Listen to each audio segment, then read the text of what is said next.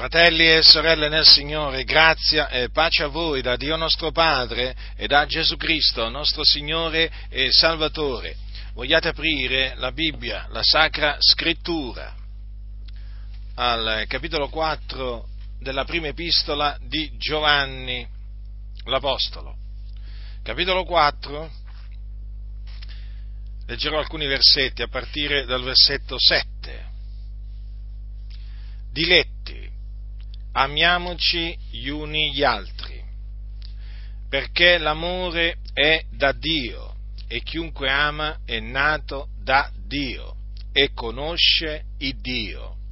Chi non ama non ha conosciuto il Dio, perché Dio è amore. In questo si è manifestato per noi l'amore di Dio che Dio ha mandato il suo unigenito figliuolo nel mondo affinché per mezzo di lui vivessimo. In questo è l'amore, non che noi abbiamo amato il Dio, ma che Egli ha amato noi e ha mandato il suo figliuolo per essere la propiziazione per i nostri peccati. Diletti, se Dio ci ha così amati, anche noi dobbiamo amarci gli uni gli altri. Nessuno vide giammai Dio. Se ci amiamo gli uni gli altri, il Dio dimora in noi e l'amore di Lui diventa perfetto in noi. Dunque, in queste parole dell'Apostolo Giovanni troviamo una esortazione, o meglio un comandamento, ad amarci gli uni gli altri. Per quale ragione ci dobbiamo amare eh, gli uni gli altri? Perché l'amore è da Dio. L'amore è da Dio, perché Dio è amore. E chi è nato da Dio è chiamato ad amare. È chiamato ad amare chi è stato generato da Dio. Quindi i figlioli di Dio, che sono coloro che sono nati da Dio, si devono amare gli uni gli altri, perché perché il loro Padre che è nei cieli è amore. E Dio ha manifestato il suo amore verso di noi, lo ha dimostrato, fratelli nel Signore. E come se lo ha dimostrato? In che maniera lo ha dimostrato? Mandando il suo unigenito figliolo, quindi il suo unico figliolo, per essere la propiziazione per i nostri peccati. Noi eravamo dei peccatori traviati, ribelli, servi di varie concupiscenze e voluttà. Eravamo insensati, odiosi, odiantici gli uni gli altri. Eravamo malvagi.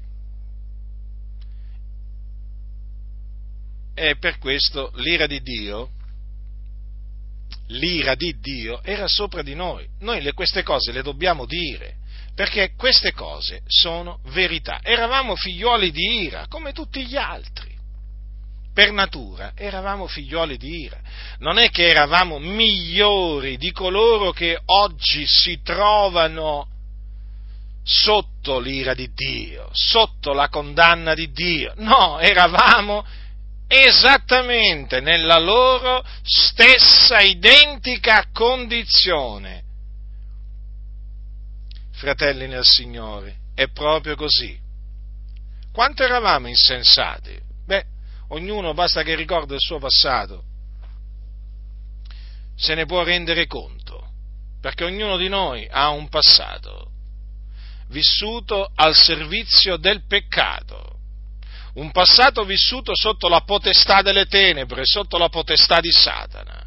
E basta fare un esercizio di memoria per rendersi conto di quanto eravamo malvagi, eravamo schiavi del peccato, non meritevamo alcunché da parte di Dio, ma proprio nulla, noi meritevamo di andare in perdizione.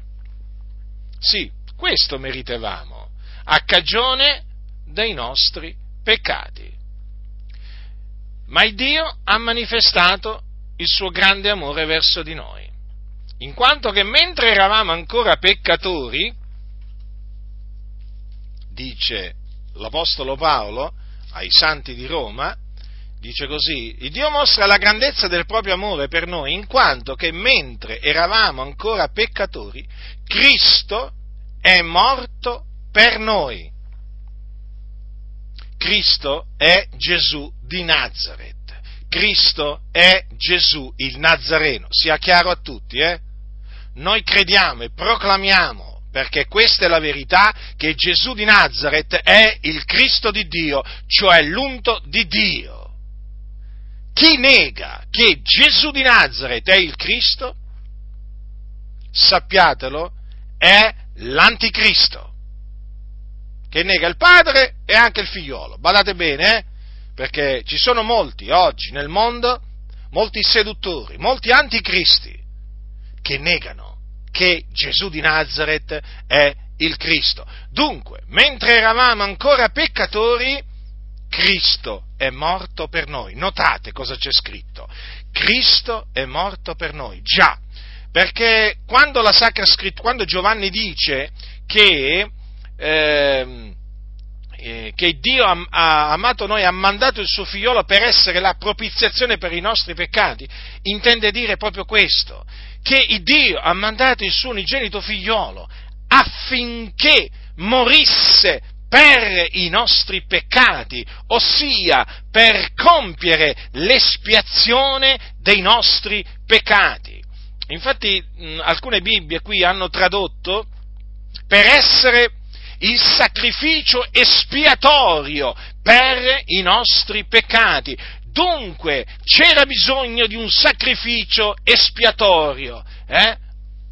affinché noi ottenessimo il perdono, la cancellazione, la remissione dei nostri peccati. C'era bisogno di un sacrificio espiatorio e quindi c'era bisogno di uno spargimento di sangue affinché la nostra coscienza fosse purificata dalle opere morte che la contaminavano. E allora il Dio, nel suo amore, ha mandato il suo unigenito figliolo, ha fatto sì che il suo unigenito figliolo assumesse la natura umana, quindi che diventasse carne. La parola, cosa dice la Sacra Scrittura a tale riguardo? Vi ricordate? In Giovanni? La parola è stata fatta carne. Nel principio era la parola, la parola era con Dio la parola era, co, era Dio. Notate? Allora, nel principio era la parola, la parola era con Dio e la parola era Dio. Cosa significa? Che la parola era con Dio Padre e la parola era divina, perché è evidente che la parola non era Dio Padre, perché la parola era ed è l'unigenito figliolo di Dio. Infatti, infatti cosa c'è scritto? E la parola è stata fatta carne ed ha abitato per un tempo fra noi, piena di grazia e di verità, e noi abbiamo contemplata la sua gloria, notate, la sua gloria, quindi la gloria della parola di Dio, eh, fatta carne, gloria come quella dell'unigenito venuto da presso il Padre. Quindi vedete che l'unigenito che era presso il Padre non era altro che la parola. Allora la parola era Dio, quindi l'unigenito era Dio e l'unigenito è, eh, ha continuato a rimanere Dio anche dopo che eh, ha assunto la, eh, la natura, la nostra natura umana. Allora, c'era bisogno, fratelli nel Signore, di un sacrificio espiatorio, c'era bisogno di uno spargimento di sangue e il Dio ha provveduto nel suo amore questo sacrificio espiatorio per i nostri peccati, un sacrificio perfetto. C'era bisogno di un sacrificio perfetto, perché? Perché i sacrifici espiatori che Dio aveva ordinato sotto, eh, sotto la legge erano imperfetti, perché benché eh, coloro che li offrivano venivano perdonati, i loro, can- i loro peccati non venivano cancellati dalla loro coscienza. Infatti, lo scrittore agli ebrei che cosa dice? Dice quanto segue, ascoltate. Dice questo, dice poiché la legge, avendo un'ombra dei futuri beni, non la realtà stessa delle cose, non può mai con quegli stessi sacrifici che sono offerti continuamente anno dopo anno rendere perfetti quelli che si accostano a Dio, altrimenti non si sarebbe egli cessato di offrirli, non avendo più gli adoratori una volta purificati alcuna coscienza di peccati, invece in quei sacrifici è, è rinnovato ogni anno il ricordo dei peccati, perché è impossibile che il sangue di tore e di becchi tolga i peccati. Notate? Eh? Era impossibile che quel sangue, cioè il sangue dei sacrifici per il peccato che Dio aveva ordinato, era impossibile che togliesse i peccati. Allora, affinché, affinché eh, fosse possibile, o meglio, affinché i nostri peccati dunque fossero tolti, cancellati. C'era bisogno di un sacrificio perfetto, cioè c'era bisogno della realtà. La legge offriva un'ombra, notate, avete notato come, come, come cosa dice la scrittura? La legge aveva un'ombra dei futuri beni, noi avevamo bisogno della realtà stessa delle cose. Dio, sapendo questo, perché chiaramente questo fa parte del piano di Dio che Egli ha formato in se stesso nella sua infinita sapienza, ha provveduto il sacrificio espiatorio perfetto per i nostri peccati e lo ha provveduto tramite Gesù Cristo. Badate bene, quando noi diciamo che Dio ha mandato il suo figliolo per essere la propiziazione per i nostri peccati. Non è che diciamo che il Signore eh, fu colto di sorpresa dalla, eh, dal peccato che commise Adamo e quindi in un certo, in un certo senso eh, fu costretto no? dalla necessità. No. Perché? Perché Gesù è chiamato in questi termini dall'Apostolo Pietro. Dice così l'Apostolo Pietro, e se invocate come Padre colui che senza riguardi personali giudica secondo l'opera di ciascuno, conducetevi con timore durante il tempo del vostro pellegrinaggio, sapendo che non con cose corruttibili, con argento o con oro siete stati riscattati dal vano modo di vivere tramandatovi dai padri, ma col prezioso sangue di Cristo, come d'agnello senza difetto né macchia, ben preordinato prima della fondazione del mondo, ma manifestato negli ultimi tempi per voi, i quali per mezzo di lui credete in Dio, che l'ha risuscitato dai morti e gli ha dato gloria, onde la vostra fede e la vostra speranza fossero in Dio. Ora notate che Gesù Cristo è stato preordinato prima della fondazione del mondo. Avete ascoltato, fratelli nel Signore? Questo è importante è importante per capire che il Dio ci ha amati il primo, capite? Ci ha amati il primo, perché aveva innanzi determinato, prima della fondazione del mondo, di mandare Gesù Cristo a spargere il suo sangue prezioso per espiare i nostri peccati.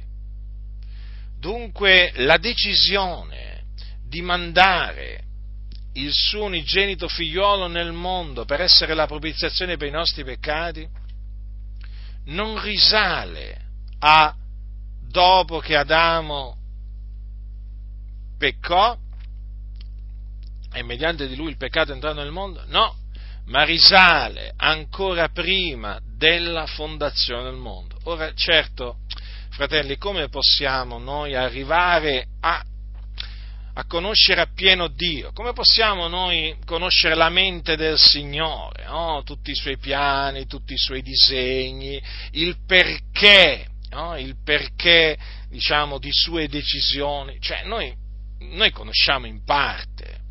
Certo è che sapere che il Dio ha, eh, preord- aveva preordinato eh, che il suo unigenito figliuolo eh, compisse la propiziazione per i nostri peccati e questo lo preordinò prima della fondazione del mondo, certo ci lascia veramente meravigliati, sbigottiti, perché veramente siamo, siamo dinanzi siamo dinanzi a un proposito di Dio che noi non riusciamo a comprendere appieno, non riusciamo a comprenderlo appieno. Certo, tutto questo però dobbiamo prendere atto e fa parte dell'amore di Dio verso di noi, perché Dio ha manifestato il suo amore verso di noi mandando il suo figliolo. Ma è chiaro che prima di mandarlo aveva deciso di mandarlo. No? E quindi vedete che il suo amore verso di noi risale a prima della fondazione del mondo. Certo, l'amore di Dio è veramente grande verso di noi, veramente grande. Quindi la morte di Gesù Cristo sulla croce è stata la manifestazione dell'amore di Dio verso di noi. Quel sacrificio, eh, quella morte cruenta, eh, quella morte ingiusta, badate bene, ingiusta, che patì il Signore. Perché ingiusta? Perché lui non aveva commesso alcunché di male che meritasse la morte. A differenza di quei due malfattori che furono crocifissi con lui, uno alla sua destra e uno alla sua sinistra, lui non aveva commesso alcunché di male per, eh, per, per meritare la morte. Tant'è che persino Ponzio Pilato questo lo riconobbe e lo voleva, eh, lo voleva liberare Gesù, lo voleva liberare perché aveva, aveva eh, riconosciuto che non c'era nulla di vero aveva potuto constatare che non c'era nulla di vero nelle accuse che gli muovevano eh, i giudei a eh, Gesù. Gesù non meritava eh, di, eh, di, morire eh, sulla croce, no, perché non aveva commesso alcun, alcun, peccato, non aveva commesso alcun reato che, che fosse appunto degno di morte. Ma tant'è Gesù fu crocifisso eh? fu crocifisso in mezzo a due malfattori. Ma tutto questo, tutto questo era stato preordinato da Dio, innanzi determinato dal consiglio di Dio. E quindi fu necessario, eh, fu necessario perché era stato stabilito da Dio. E Dio si usò di peccatori per adempiere il suo disegno d'amore nei nostri confronti. Ma avete mai riflettuto, fratelli, al fatto eh, che il Dio si è usato di uomini peccatori? Avete mai riflettuto a questo? Cioè, il Dio si è usato di uomini malvagi affinché Gesù morisse per i nostri peccati. Naturalmente non sono mica giustificati, ci mancherebbe altro, però dobbiamo prendere atto che Dio si usa pure degli empi, di quelli che non lo conoscono, di quelli che sono senza Cristo. Si usa anche di loro per adempiere i suoi disegni, fedeli e stabili. Quindi quando noi leggiamo come sono andate le cose affinché Gesù eh, fosse crocifisso, ricordiamoci sempre, ricordiamoci sempre che Gesù doveva essere crocifisso, perché in quella maniera che Gesù doveva compiere l'espiazione per i nostri peccati. E il Dio, nella sua sovranità, nella pienezza dei tempi, ha fatto sì che ciò che aveva preordinato si adempisse in questa maniera. Quindi prima eh, fece sì che Gesù fosse tradito da uno dei suoi discepoli, vale a dire Giuda Iscariota, fosse consegnato nelle mani dei capi sacerdoti, degli anziani degli scribi, fece sì che essi lo condannassero come reo di morte, perché aveva dichiarato no, di essere il figlio di Dio e quindi lo condannarono come reo di morte per bestemmia. Ma Gesù non bestemmiò assolutamente, Gesù disse la verità. Poi fece sì che il Sinedrio, dopo aver pronunziato la condanna di morte nei confronti di Gesù Cristo, il Nazareno, desse nelle mani eh, di Ponzio Pilato il nostro Signore Gesù Cristo. Quindi Gesù doveva essere dato nelle mani del governatore della Giudea. I giudei chiesero con insistenza a Ponzio Pilato di crocifiggere Gesù, Gesù Cristo, Pilato inizialmente, inizialmente voleva liberarlo, ma tant'è, non ci riuscì. Non riuscì a liberare Gesù. Vi siete mai domandati perché? Beh, dobbiamo sempre tornare al fatto che così doveva accadere, cioè che Gesù doveva essere crocifisso per i nostri peccati e quindi si doveva adempiere quello che Dio aveva innanzi detto. Quindi Ponzio Pilato, Ponzio Pilato non poteva non condannare Gesù. Perché sopra Ponzio Pilato c'era l'Altissimo che vigilava affinché lui prendesse quella decisione. La doveva prendere, perché si doveva adempiere quello che Dio aveva innanzi determinato. E quindi egli sentenziò che Gesù doveva essere prima flagellato e poi crocifisso. Sì, crocifisso perché questa era la morte, eh, diciamo, la, il tipo di morte che veniva, che veniva inflitta ai malfattori eh, eh, durante, durante, diciamo, durante l'impero romano. Peraltro abbiamo delle conferme che anche in seguito oh, ci furono delle crocifissioni operate, eh, operate dai, eh, dai romani eh? Per esempio, eh, quando ci fu la, ehm, eh, l'assedio a Gerusalemme nell'anno 70, eh, da parte, legioni, da parte delle legioni romane, viene raccontato appunto che il generale che era capo delle legioni romane fece crocifiggere molti, molti, molti ebrei, perché era veramente un metodo, un metodo usato usato dai romani per, eh, eh, per, per, uccidere, per uccidere i rivoltosi, i malfattori e così via.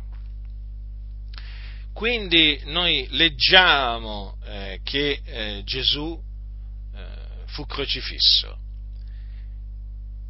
Certo, davanti, davanti alla sua crocifissione si rimane, eh, si rimane sbigottiti no? nel vedere quanta malvagità esiste nel mondo, esisteva e esiste tuttora.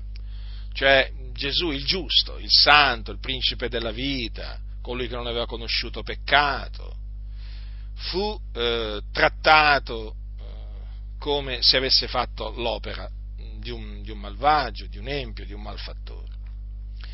E ogni volta in effetti che leggiamo il resoconto o i resoconti eh, che hanno fatto Matteo, Marco, Luca, Giovanni della sua morte, certo bisogna riconoscere che eh, il Signore soffrì molto. Eh, nei suoi confronti veramente si comportarono malvagiamente sia i giudei e sia eh, i gentili. Però dobbiamo prendere atto e riconoscere che tutto ciò eh, era stato innanzi preordinato da Dio. E, e questa è stata la manifestazione dell'amore di Dio nei nostri confronti, fratelli. Perché, lo ripeto, Giovanni, che peraltro era uno dei discepoli di eh, Gesù, dice così, in questo è l'amore, non che noi abbiamo amato il Dio, ma che Egli ha amato noi e ha mandato il suo figliuolo per essere la propiziazione per i nostri peccati.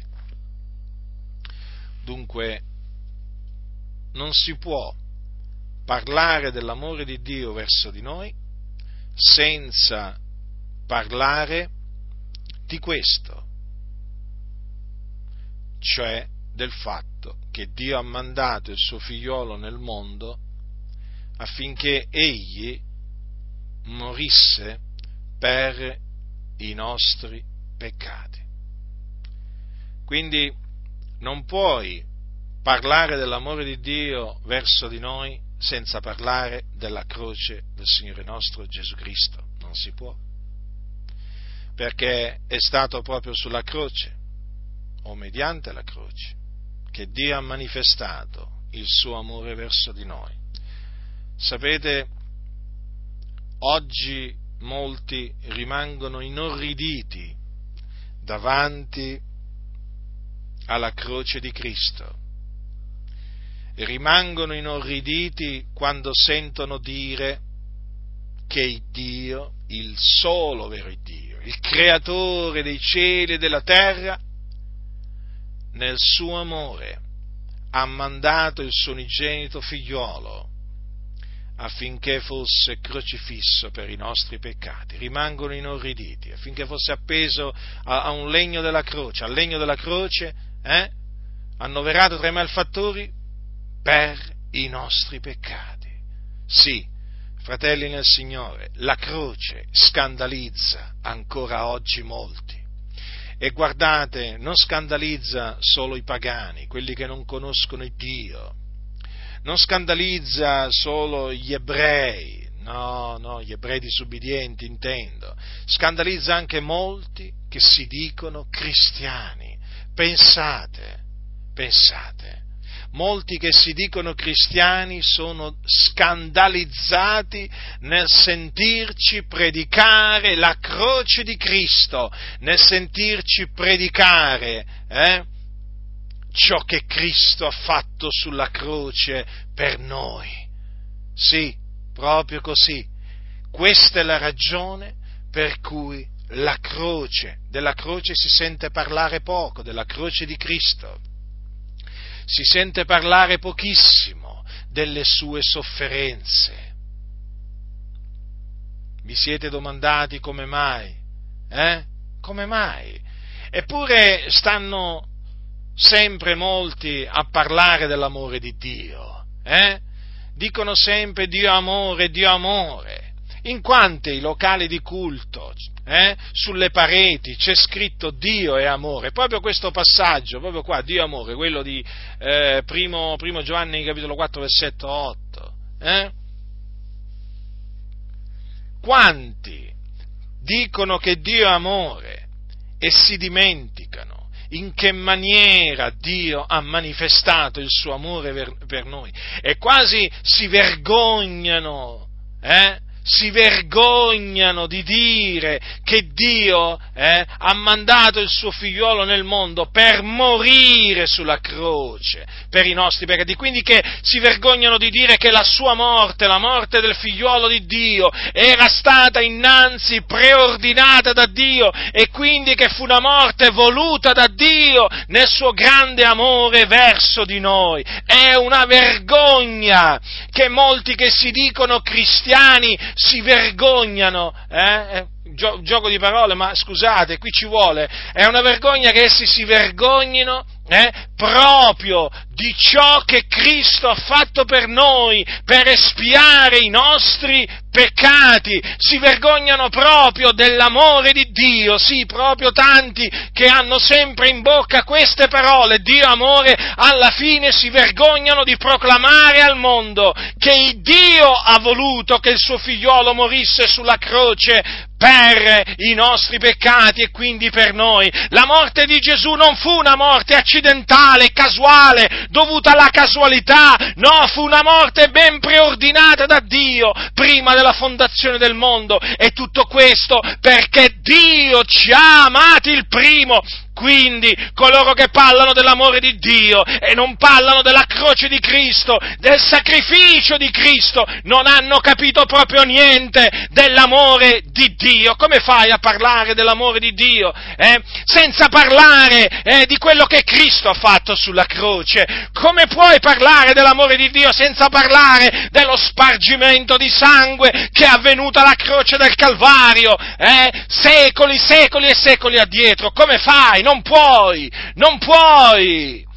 Non puoi, non si può, non si può parlare dell'amore di Dio verso di noi senza parlare eh, dello spargimento di sangue che fu reso necessario sulla croce del Calvario per i nostri peccati, come sotto la legge, il giorno dello Yom Kippur, cioè il giorno dell'espiazione, era necessario che il sommo sacerdote eh, scannasse, fossero, era necessario che fossero scannati degli animali e che il loro sangue fosse fosse portato nel luogo, nel luogo, nel luogo santissimo eh, e, là, e, là, fosse fatta eh, l'aspersione del sangue col dito davanti al propiziatorio. Era necessario, era stabilito da Dio che così doveva avvenire affinché il popolo ricevesse il perdono dei loro peccati. E allora, non era forse una manifestazione dell'amore di Dio, eh? quello che Dio aveva stabilito che doveva essere fatto nel giorno dell'espiazione?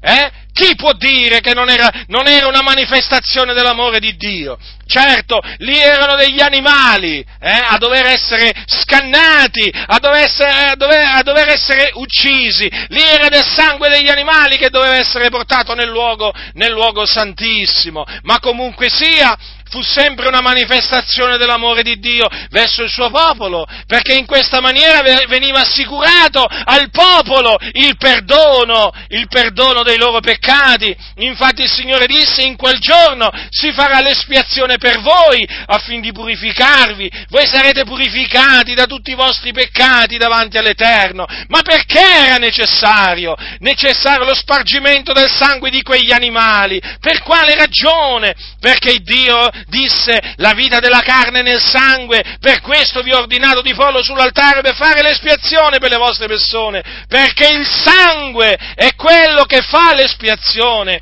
mediante la vita.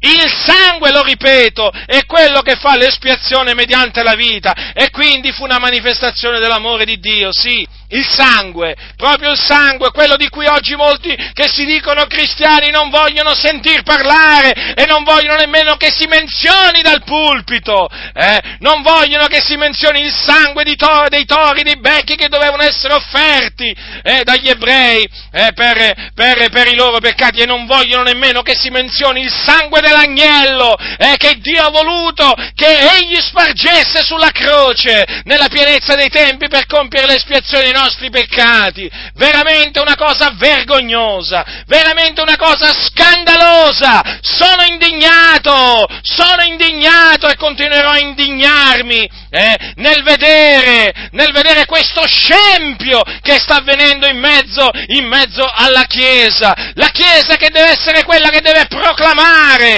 eh, deve proclamare Cristo è Lui crocifisso per i nostri peccati, per compiere l'espiazione dei nostri peccati. Cosa sta succedendo? Una gran parte della Chiesa si sta vergognando vergognando di quello che Gesù, il Nazareno, ha fatto sulla croce per noi. Mi accusano di essere duro. Sì, sono duro contro gli ipocriti, i malvagi, i falsi, sono duro e lo continuerò ad essere. Il Dio mi ha chiamato ad essere duro con questi empi che si sono infiltrati in mezzo alle chiese, che hanno tolto la croce di Cristo davanti agli occhi dei santi, hanno tolto il sangue di Cristo davanti agli occhi occhi dei santi. È proprio così. Perché? Perché la croce scandalizza, il sangue scandalizza. È orrendo, è orrendo, ma che Dio avete? Ma che Dio crudele? No, il nostro Dio non è un Dio crudele, è un Dio d'amore. E per questo ha fatto sì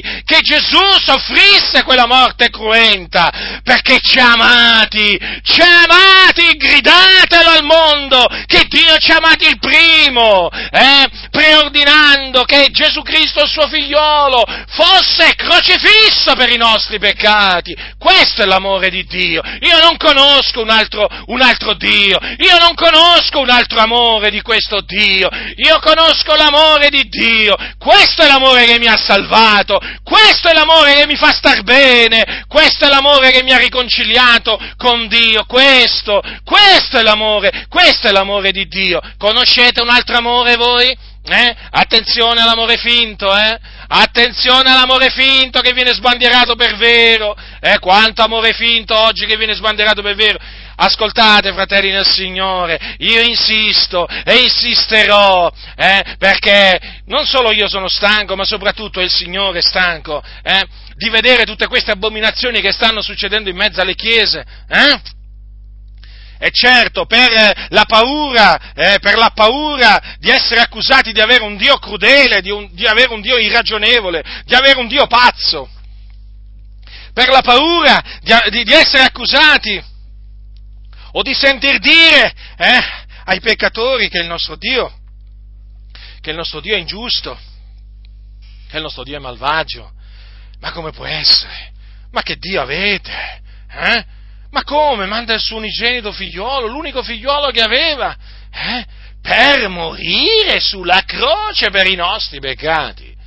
Ma questo è un Dio, perlomeno, quantomeno strano.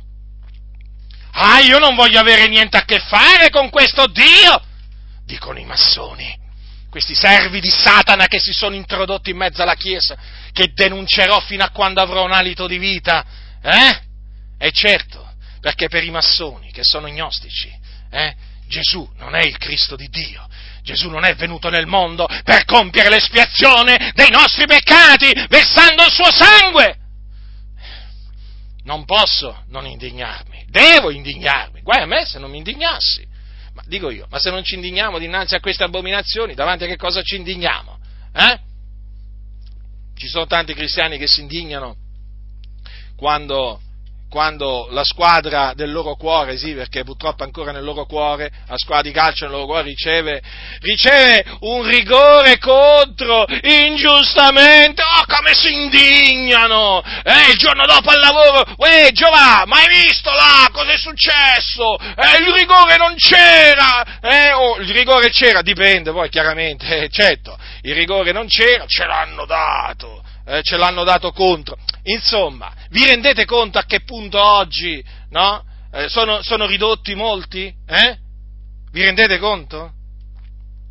Cioè, addirittura, addirittura ci sono alcuni che eh, cioè, veramente, io, io, non posso tacermi, guardate, voi mi conoscete, ma io non posso tacermi, ma io non posso tacermi, veramente, ma alcuni veramente si indignano in mezzo alla Chiesa, ma per, esattamente per le stesse cose per cui si indigna il mondo, proprio per le stesse cose. Oh, vedono scempi di ogni genere in mezzo alla Chiesa, tacciono, silenzio, silenzio, assoluto silenzio Cioè, veramente, qua stanno succedendo delle cose in mezzo alla Chiesa, terribili, terribili, fratelli. Allora, il Dio ha mandato il suo figliolo per essere la propiziazione per per i nostri peccati. Quindi, il sangue di Cristo, il sangue di Cristo ha compiuto l'espiazione per i nostri peccati. Un'espiazione perfetta, perfetta. Eh?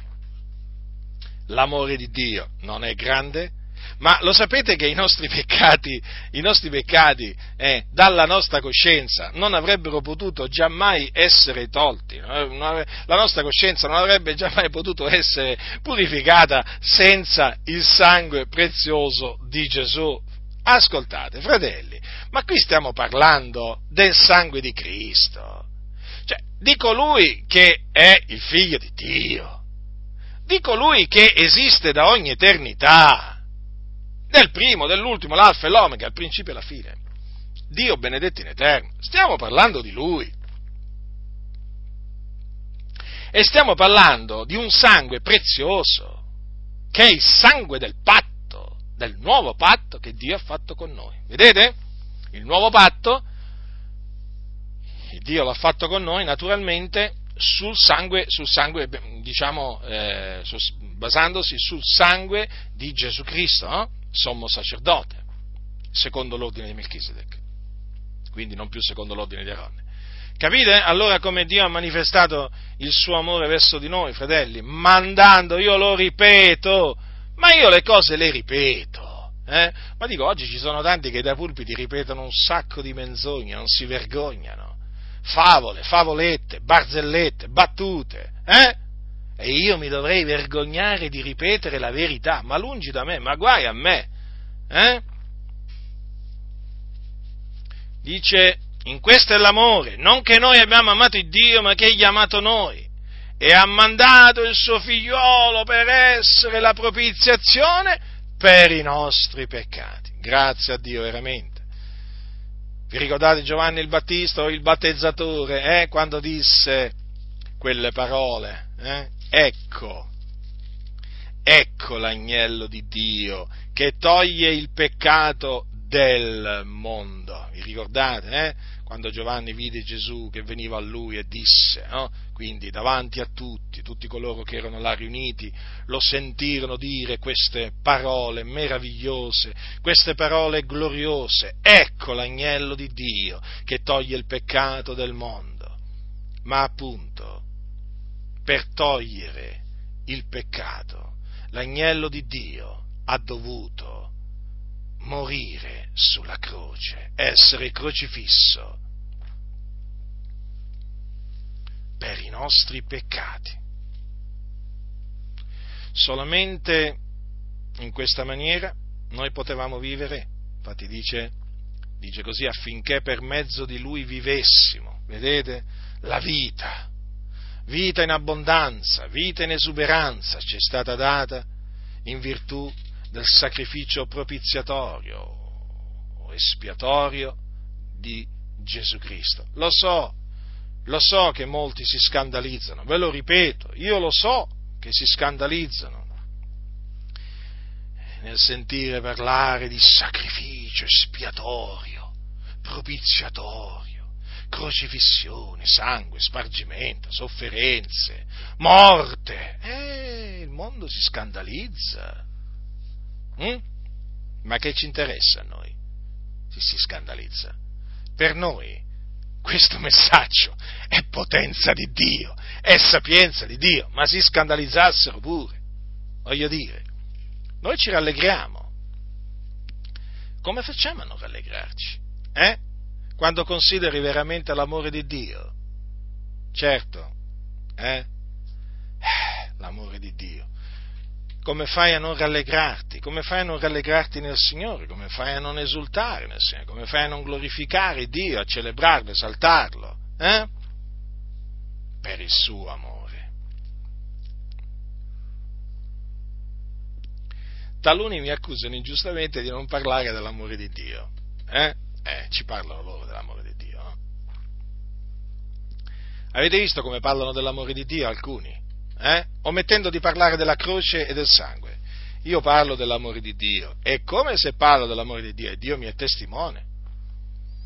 Io celebro il Dio per il suo amore, per il suo grande amore, ma io, vedete, spiego pure come si è manifestato l'amore di Dio nei nostri confronti. Io non mi vergogno della croce di Cristo, io non mi vergogno del sacrificio di Cristo, io non mi vergogno del sangue di Cristo, io lo proclamo al mondo. Lo so, sono pazzo per il mondo, ma non per Dio. Quello che mi interessa a me, quello che mi interessa è non essere considerato da Dio un pazzo, capite? Questo per me è fondamentale, eh? Molti invece non vogliono essere considerati pazzi dal mondo, vogliono essere considerati savi. Allora adulterano la parola di Dio, l'annullano, però sono degli stolti. Sono degli stolti.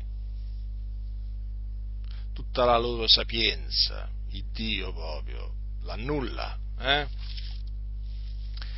Cosa c'è scritto? Eh, c'è in un passo, c'è in un passo scritto ai Romani, ai Corinzi, dice che il Dio, il Dio, non ha egli reso pazza la sapienza di questo mondo. Eh? Alcuni, alcuni, quando predicano sembrano dei filosofi. Eh? Avete mai sentito parlare un filosofo? Ecco, basta che sentite parlare uno di questi pastori usciti da queste chiese, da queste scuole bibliche, eh, diciamo, in mano alla massoneria, poi vi accorgerete come parlano i filosofi. Eh? Questi che escono da queste scuole antibibliche, io le chiamo così perché lì ti insegnano proprio ad andare contro la parola di Dio, eh, su molti punti, praticamente parlano come filosofi, eh? usano la sapienza di questo mondo, discorsi persuasivi di sapienza umana, eh? Ma questi proprio hanno dimenticato che Dio ha reso pazza la sapienza di questo mondo. Cioè che nella sapienza di Dio il mondo non ha conosciuto Dio con la propria sapienza. Non lo ha conosciuto il Dio con la propria sapienza. Quindi tu Dio non lo puoi conoscere tramite eh, Platone, Socrate, Aristotele, Pitagora e così via. Non lo puoi, non lo puoi conoscere tramite la sapienza umana tramite la sapienza dei filosofi, no? Perché a Dio è piaciuto di salvare i credenti mediante la pazzia della predicazione, certo, mediante la pazzia della predicazione, eh? Per i gentili è pazzia, certo. Cristo crocifisso, per i gentili è pazzia, per i giudei è scandalo, per noi invece? Per noi è potenza di Dio, è sapienza di Dio. Come fai a vergognarti della potenza di Dio e della sapienza di Dio? Come fai? Come fai? Cioè, questi si presentano con, filo, con, con, con i detti di Platone, di Socrate, di Pitagora, di altri filosofi del passato, o magari anche filosofi, diciamo, dei giorni d'oggi, eh, perché di filosofi ce ne, sono, ce ne sono una marea anche oggi. Ma sono pazzia i loro discorsi! Pazzia! Un giorno mi volli mettere a leggere Platone. Stavo facendo delle ricerche, fui costretto a studiare Platone, a leggere comunque sì alcuni suoi scritti. Mi è venuto un mal di testa terrificante, terrificante. Eh, cioè, che ti puoi aspettare? Quelle sono parole morte. Appunto, vedete, Dio ha reso pazza la sapienza di questo mondo. E ci sono tanti che si dicono cristiani che vanno, che, che, che, vanno in delirio per la sapienza di questo mondo, ma è assurdo vanno in delirio per la spazzatura, invece si vergognano di ciò che è prezioso. Eh? Ormai, fratelli, è una confusione totale in mezzo alle chiese, eh? È veramente una confusione totale. Qui quello che rimane da fare è uscire, lo ripeto, eh, qui lo ripeto. Qui oramai eh, basta che, tu, basta che tu predichi, insegni quello che sta scritto e già proprio sei tagliato fuori, già sei dichiarato pazzo, ma proprio pazzo, eh? Ma comunque, voglio dire, noi siamo contenti, eh? Siamo contenti di questo perché così almeno comprendiamo dalla parte eh, di chi stanno eh? certuni che si dicono cristiani, no? perché questo serve, a noi ci serve comunque, eh? le offese, le ingiurie, le calunnie, a noi servono queste cose, perché ci fanno capire chi sono taluni, perché chiaramente Dio manifesta, manifesta i pensieri malvagi del loro cuore malvagio, eh? e quindi noi ringraziamo Dio perché il Signore ci sta dando anche di conoscere i nostri, i nostri, nemici, stanno venendo fuori, sono venuti fuori veramente una marea di nemici, ma quanti nemici che hanno gli apostoli? Come? Nemici gli apostoli? Ma certo, ma questi qua che questi qua che, che, dicono, che accusano, che diffamano, che, che, ma questi qui ce l'hanno con gli apostoli, fratelli nel Signore, ce l'hanno soprattutto con l'Apostolo Paolo, Apostolo Dottore dei Gentili, è lui l'obiettivo, io lo vado ripetendo da tanto tempo. Eh? Naturalmente non solo Paolo, eh? adesso non è che voglio dire solo Paolo, però diciamo una gran parte dell'odio, del disprezzo eh, diciamo, aleggia oggi nelle chiese è rivolto verso proprio il nostro caro fratello Paolo, eh? contro la dottrina di Paolo, che era la dottrina di Cristo. Eh? Ce l'hanno proprio con lui, ce l'hanno proprio con lui. Oramai molti pensano che l'Apostolo Paolo fosse arrogante e presuntuoso. Ah, eh, molti lo pensano, lo pensano ma non lo dicono. Eh? Alcuni lo pensano e lo dicono. Eh? Comunque, state attenti perché qui purtroppo eh, in mezzo alle chiese ci sono sì gli estimatori di Paolo, perché l'Apostolo Paolo veramente era un servo di Cristo Gesù, però ci sono anche quelli che lo disprezzano, quelli che lo ingiuriano e lo offendono. Allora, eh, quindi l'amore di Dio si è manifestato verso di noi, fratelli, in questa maniera e lo dobbiamo sempre tenere a mente.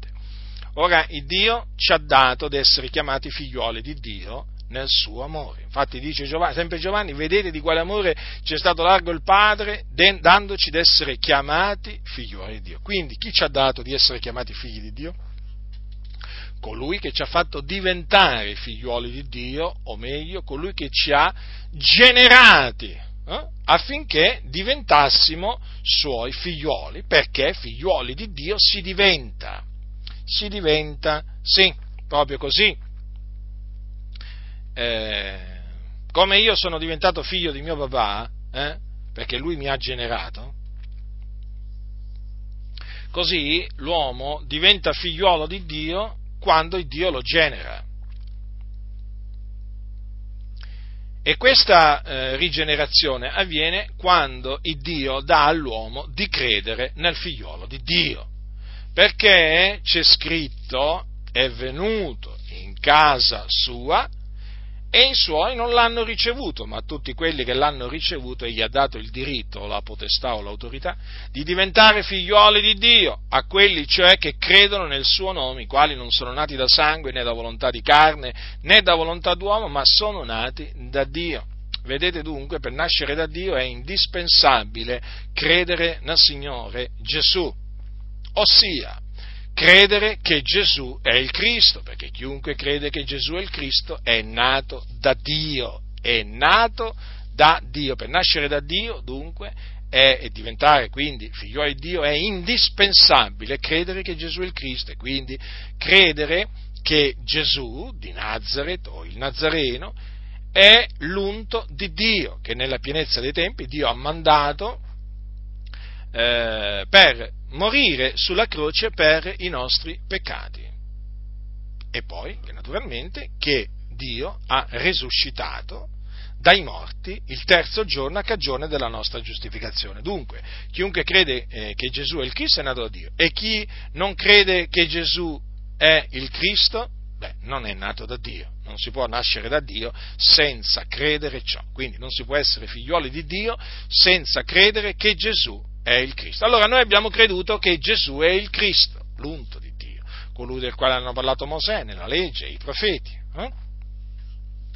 Eh, pensate che i profeti, i profeti parlarono per eh, lo Spirito di Cristo parlò tramite i profeti. Eh? Cosa c'è scritto? Che eh, i profeti indagavano qual fosse il tempo e quali le circostanze a cui lo Spirito di Cristo che era in loro accennava quando anticipatamente testimoniava delle sofferenze di Cristo e delle glorie che dovevano seguire. Vi rendete conto? Lo Spirito di Cristo in loro accennava, vedete? Eh, accennava, sì. Eh, al tempo, loro, loro si domandavano quale, quando fosse il tempo, no? quali le circostanze a cui lo Spirito di Cristo che era in loro accennava, perché anticipatamente no? Quel, quello Spirito, lo Spirito di Cristo, testimoniava delle sofferenze di Cristo, notate, delle sofferenze di Cristo e delle glorie che dovevano, glorie che dovevano seguire. Certo, perché Gesù, certamente, loro predissero che doveva morire sulla croce per i nostri peccati, ma predissero anche che sarebbe risuscitato e poi assunto in cielo. Quindi, vedete, eh, vedete, fratelli nel Signore, è un discorso, un discorso molto semplice, è un discorso chiaro, eh? quello, eh, quello, dell'amore di Dio. Il Dio, ecco, ci ha dato, ci ha dato di diventare figlioli di Dio.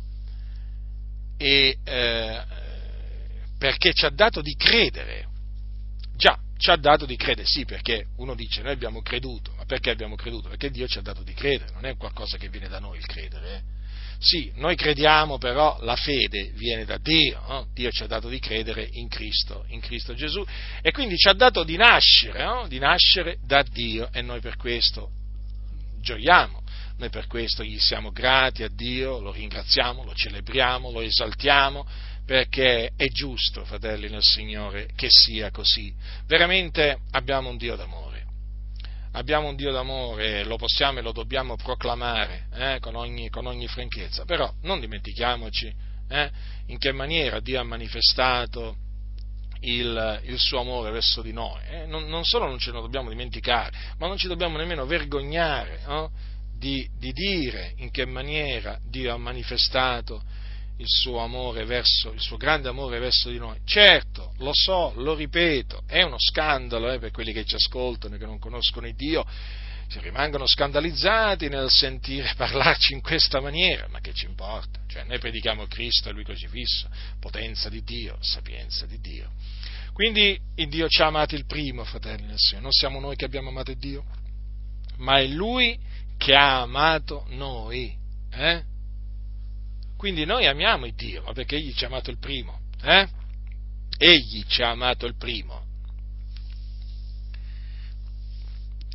E c'è un'altra, c'è un'altra cosa che ho già detto all'inizio, lo ripeto, proprio perché Dio è amore e che ha manifestato questo grande amore verso di noi, noi prendiamo esempio dall'amore di Dio e amiamoci gli uni gli altri. Quindi sopportiamoci gli uni gli altri, eh, perdoniamoci gli uni gli altri, perché anche questo il Signore vuole che noi ne facciamo. Aiutiamoci gli uni gli altri, eh? serviamo gli uni gli altri, esortiamoci gli uni gli altri. Eh? Questo vuole il Signore, questo vuole il Signore, perché noi ci dobbiamo amare gli uni gli altri come Cristo ha amato noi eh? ma Cristo ci ha amato eh? Dando la sua vita per noi, non lo dimentichiamo mai questo, eh? dando la sua vita per noi, come dice Giovanni, dice noi abbiamo conosciuto l'amore da questo, che egli ha dato la sua vita per noi, quindi pure noi dobbiamo dare la nostra vita per i fratelli, la nostra vita. Eh? Gesù ha dato la sua vita per noi, ecco, noi pure dobbiamo dare la nostra vita per i fratelli. Questo, e questo è l'amore di Dio. Eh? Quando l'amore di Dio è sparso nel cuore di un credente, ecco che cosa succede, che egli dà la sua vita per, per i fratelli. Quindi Dio ci ha amati e ci continua ad amare. Eh? Non è che Dio ha smesso di amarci, noi siamo amati da Dio, fratelli nel Signore, amati da Dio. Questa è una cosa meravigliosa sapere di essere amati da Dio, sentirsi amati da Dio. Non è meraviglioso? Cioè, stiamo parlando di colui che è il creatore dei cieli e della terra, di tutte le cose, eh, di colui che è ab eterno. Eh? Ecco, sapere veramente l'onnipotente, l'onnisciente, l'onnipresente, ecco, sapere che noi, misere creature, che cosa siamo noi? Siamo polvere e cenere, no? Che cosa siamo? Siamo un fiato che passa, siamo un fiato che passa, siamo come un vapore che appare per un po' di tempo e poi svanisce, fratelli, siamo come l'erba dei campi, eh? la mattina verdeggia, la sera si secca perché un vento gli è passato sopra. Ecco che cosa siamo noi. Siamo polvere e cenere. Allora, considerare che noi, nullità, vanità, veramente, siamo amati, amati, amati da Dio, questo veramente ci consola, ci consola grandemente, ci rallegra, ci rallegra grandemente, ci incoraggia grandemente. Noi siamo grandemente incoraggiati dal sapere che il Dio ci ama, che noi siamo i suoi diletti figlioli, che siamo amati da Lui. Infatti chiamati, Paolo chiamava così i fratelli, amati dal Signore, eh? amati dal Signore. Certo, veramente eh, è meraviglioso sapere che il Dio ci ha amati il primo Peraltro vi voglio ricordare mm, che l'Apostolo Paolo dice chi ci separerà dall'amore di Cristo? Eh? Dice così, sarà forse la tribolazione, o la distretta, o la persecuzione, o la fame, o la nudità, o il pericolo, o la spada? Come scritto per amor di te, noi siamo tutto il giorno messi a morte, siamo stati considerati come pecore da macello, anzi, in tutte queste cose noi siamo più che vincitori in virtù di colui che ci ha amati, poiché io sono persuaso che né morte né vita, né angeli né principati, né cose presenti né cose future, né potestà né altezza, né profondità né alcun'altra creatura potranno separarci dall'amore di Dio che è in Cristo Gesù nostro Signore. Ecco, quanto è forte l'amore di Dio verso di noi. L'amore di Dio vi ripeto, è in Cristo Gesù nostro Signore. E vi ho spiegato perché, eh, prima, perché è in Cristo Gesù nostro Signore. Quanto è forte l'amore di Dio verso di noi. Avete visto qua cosa dice Paolo? Che ne, dice, dice dice sono persuaso che né morte né vita né angeli né principati né cose presenti né cose future né potestà né altezza né profondità né alcun'altra creatura potranno separarci dall'amore di Dio che è in Cristo Gesù nostro Signore. Certo che l'amore di Dio è potente, eh? è grande, eh? nemmeno la morte, pensate. E perché? Certo, perché Dio ci ama da vivi e ci ama da morti e, e da vivere con noi, no? mentre noi siamo vivi è con noi. Ma sa, sapete, il Signore è con noi pure, pure dopo morti. Eh? Non è che il Signore smette, smette di essere con noi dopo morto. Anzi, vi voglio ricordare che quando il credente muore va ad abitare col Signore in cielo, eh? va ad abitare con Cristo in cielo, con colui che lo ha salvato, eh? versando il suo prezioso sangue. Quindi vedete, la, cioè manco la morte può separarci dall'amore di Dio che è in Cristo Gesù nostro Signore. Quindi dimoriamo nell'amore di Dio, dimoriamo in Cristo Gesù. Capite, fratelli del Signore? Allora, amati da Dio, eh, amati da Dio, eh? ma odiati dal mondo. Eh sì, c'è anche questo risvolto, eh lo so, lo so, lo so.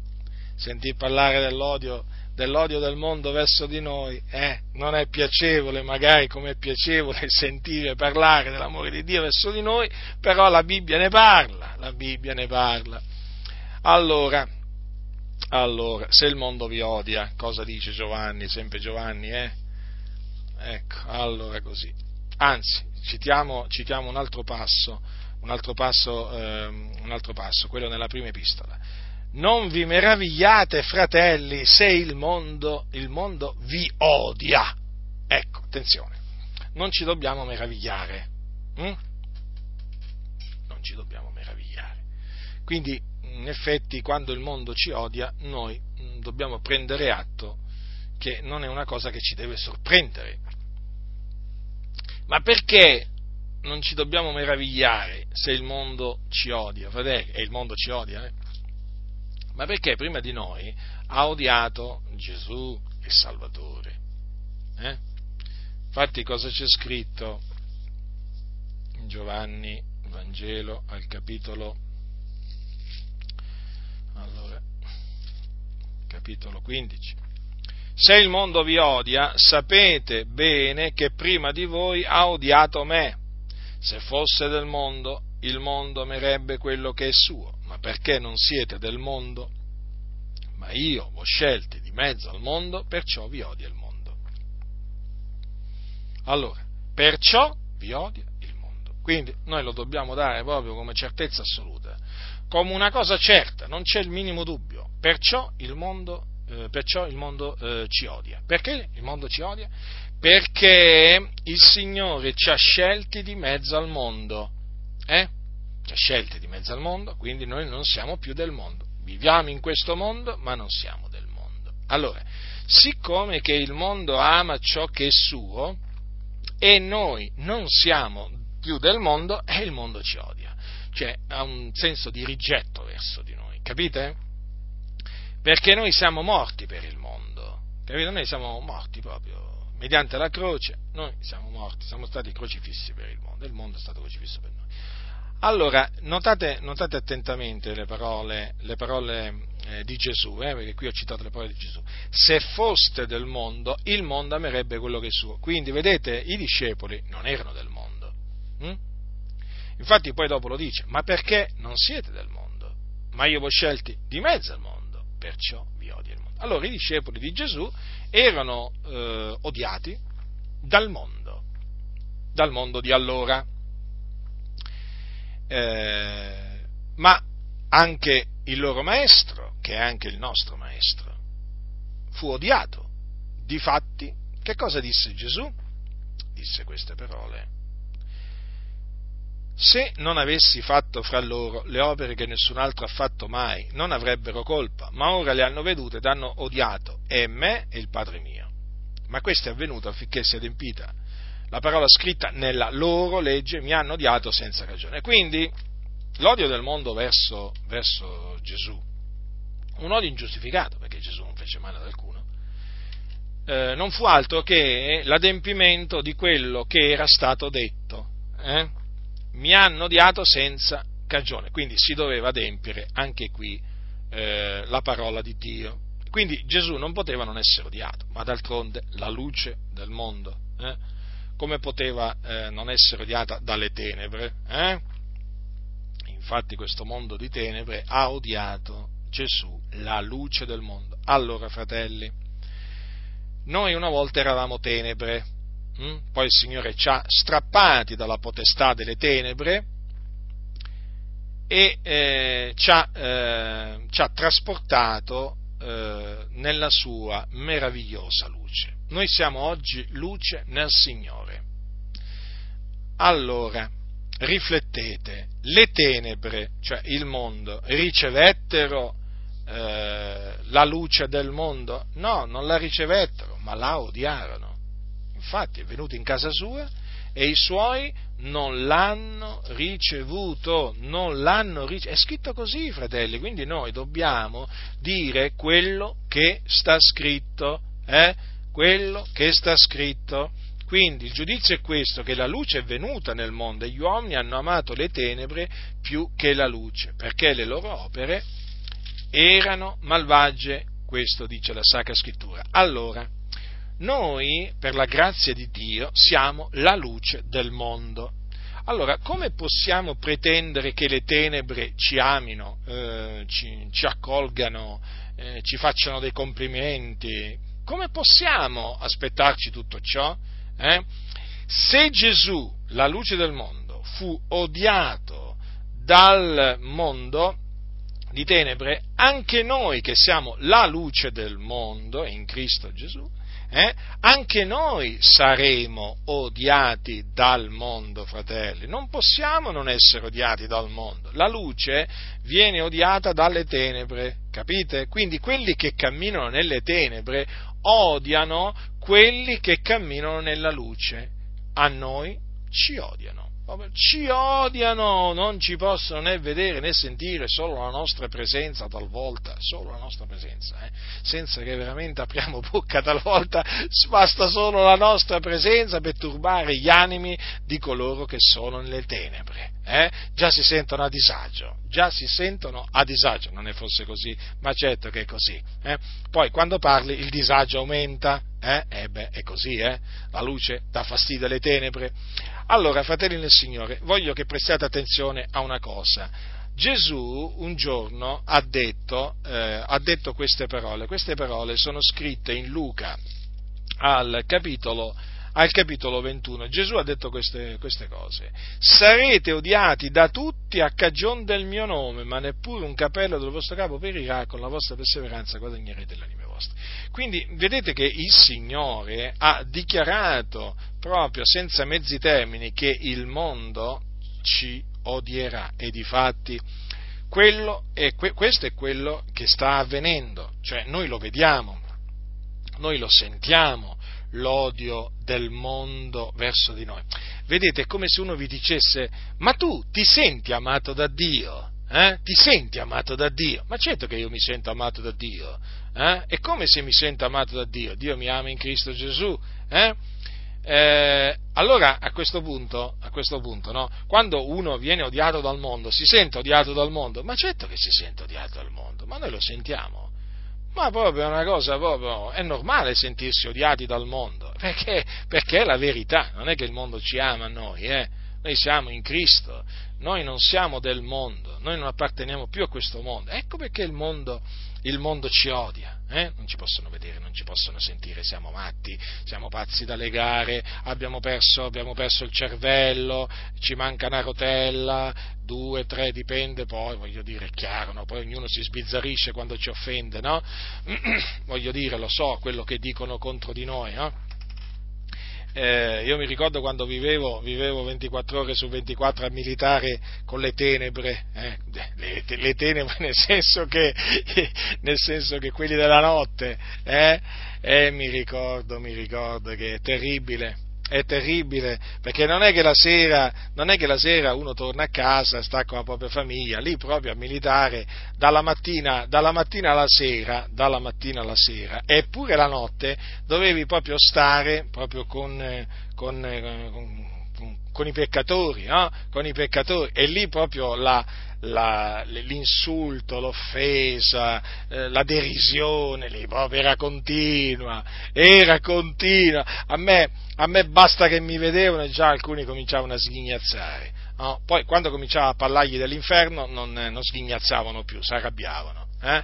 Quando, mi vedevano, quando mi vedevano con la Bibbia alla mano, eh, quando mi vedevano con la Bibbia alla mano la sera sulla sdraia là, eh, fa, ma non hai smesso, dice, ma ancora leggi la Bibbia, fa, ma non hai smesso di leggerla. Cioè loro pensano che la Bibbia sia, sia, un libro qualsiasi che tu praticamente dopo che hai letto una volta difficilmente torni a leggere la seconda volta. Al massimo puoi tornare a leggerlo la seconda volta, la terza volta, vabbè. Ma qui mi vedevano sempre con la Bibbia alla mano e dicevano, ma sempre con la Bibbia stai, stai a leggere eh, capito? E naturalmente poi c'era chi faceva la battuta, la risata, certo c'era un odio, un odio poi che si è manifestato anche in altra, in altra maniera, certo, perché è chiaro che le persone del mondo poi, io, io, lo, io lo, cap- lo, capivo, lo capivo, quelli erano del mondo, non è che mi potevano, non è che mi potevano voler bene e infatti mi detestavano, perché per esempio una delle ragioni per cui mi detestavano non era solamente perché mi vedevano o mi sentivano parlare del Signore Gesù, ma anche perché non partecipavo, a, non partecipavo alle loro festicciole, no? inique, eh? Eh, cioè non, non, non, mi piaceva stare in loro compagnia. Eh, cioè io quando stavo con loro era naturalmente perché ci dovevo stare, poi diciamo, gli parlavo del Signore, però poi non è che amavo stare in loro compagnia, questi andavano a fumare la sera, si, radunavano, mi ricordo, dentro una stanzetta, si andavano a fumare lo spinello, le sigarette, e loro, e loro detestavano che io li lasciassi così, senza che andassi con loro, ma a me non mi importava assolutamente stare in compagnia appunto dei, dei, dei peccatori, e naturalmente manifestavano il loro odio nei miei confronti in, in, in, svariate maniere. Mi detestavano perché, perché, io non amavo la loro compagnia, ed è, ed è, vero, non amavo la loro compagnia, eh, è la verità, E come, fa, come fanno i giusti ad amare, a, cioè a avere piacere a stare con i peccatori? Eh? Cioè, o meglio, come possono eh, i giusti amare di stare con le cattive compagnie? Le cattive compagnie rompono i buoni costumi, io lo sapevo, non mi potevo mica mettere con le cattive compagnie. Altra cosa era quando dovevamo fare il lavoro assieme, vabbè, lì si, fare, si dovevano fare certe mansioni, quella era un'altra cosa, ma certamente poi una volta finito il lavoro io non è che prendevo piacere a stare, a stare con loro, cercavo sempre, cercavo sempre diciamo, magari qualche, qualche altro credente, no? però certamente non, non, mi piaceva, non, mi piaceva, stare con loro. E loro questo naturalmente lo, lo avvertivano. E, e infatti io non mi, sentivo, non mi sentivo dei loro, loro avvertivano che io non ero dei loro e mi, e mi odiavano. Eh?